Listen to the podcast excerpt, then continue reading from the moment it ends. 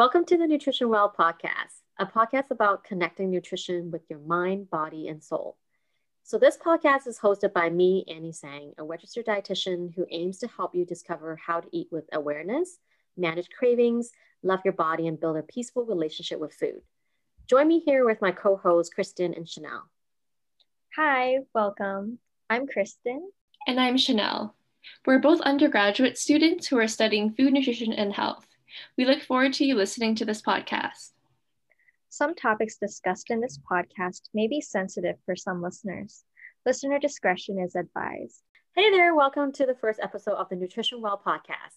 My name is Annie, a registered dietitian working at the BC Cancer Eating Disorder Program in Richmond and in private practice, specializing in gut health, mood disorder, and hormonal health. In this introductory episode, I'll be answering questions from my co host so you can get to know me and my podcast a little better.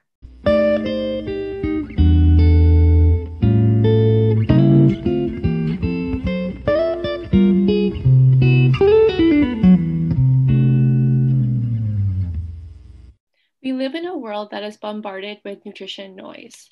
It is increasingly more difficult to know where to find credible nutrition information, not only for those studying food, but also for the general public. So, to start us off, what inspired you to start Nutrition Well? Or, moreover, what is Nutrition Well? So, the Nutrition Well is a private practice owned by me. It has, so the website, the nutritionwell.ca, is a website that provides evidence based facts for the public, for you guys. And there are nutritional blogs and recipe reviews for you to look at. And they're all information that I want to increase awareness. That's really cool that you started your own private practice. What was your journey in becoming a registered dietitian, and why did you choose this career path in the first place? I've always wanted to be a teacher, and when I changed my direction to study for dietetics, I didn't realize this career has made my dream come true. I'm actually able to teach now and talk about food and nutrition all day long with my students and clients. It actually took me two bachelor degrees and lots of working experiences before I reached my career goal as a registered dietitian. I had my practicum no one as an internship in Wisconsin. Since becoming a dietitian, I have worked in many areas such as HIV clinic, mental health, oncology, acute settings, and community settings. I love all the areas, and I definitely find building my own private practice has been like the most satisfying because it is created by me. And I have the freedom to create opportunities for myself and students who volunteer for me. It's very amazing to hear how you talk about the different areas of dietetics. As we know, um, so dietetics is a very diverse field with a variety of specializations. Would you be able to explain more about your current specialization in dietetics? Yeah, so right now, um, besides my specializations in eating disorder and cancer, uh, uh, working for the health authorities, in my private practice, I'm um, more specialized in definitely mental health, um, hormonal health, um, prenatal, postnatal health, as well as gut issues. Those are all really great sectors, Annie. How does your experience as a dietitian impact your personal life? Well, before kids, I was all about work, work, and more work. And on my leisure time, I enjoy snowboarding, hanging out with friends, and traveling.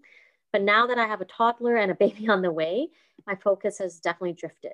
I'm still very passionate with my career, um, but I definitely see the importance of work life balance. Just like many of my clients nowadays, I understand the struggle when it comes to personal life and work. And with my extensive experiences working in the field of mental health, I love working with my clients to help them achieve that work life balance that we all deserve. I want to help clients to take care of themselves and help motivate them to treat their inner well being with nourishment and health. I feel accomplished when my clients feel accomplished. You've spoken a bit about your inspiration to start Nutrition Well, but I'm wondering why did you choose to start a podcast and what do you hope to achieve on this platform? Yeah, well, I wanted to share my voice with the public and share my experiences and my knowledge with all of you. I want you to gain insights from my podcast, you know, to pick up some tips and strategies of how to build that peaceful relationship with food, or to listen to one of our guest speakers who can share about their ex- expertise in various areas such as stress management or tips on physical activities. And I look forward to spending many more episodes with you. Thanks for listening. We hope you enjoy listening to this episode. You can find us on Instagram and Facebook at Nutrition Well for more content and updates on our next podcast episode.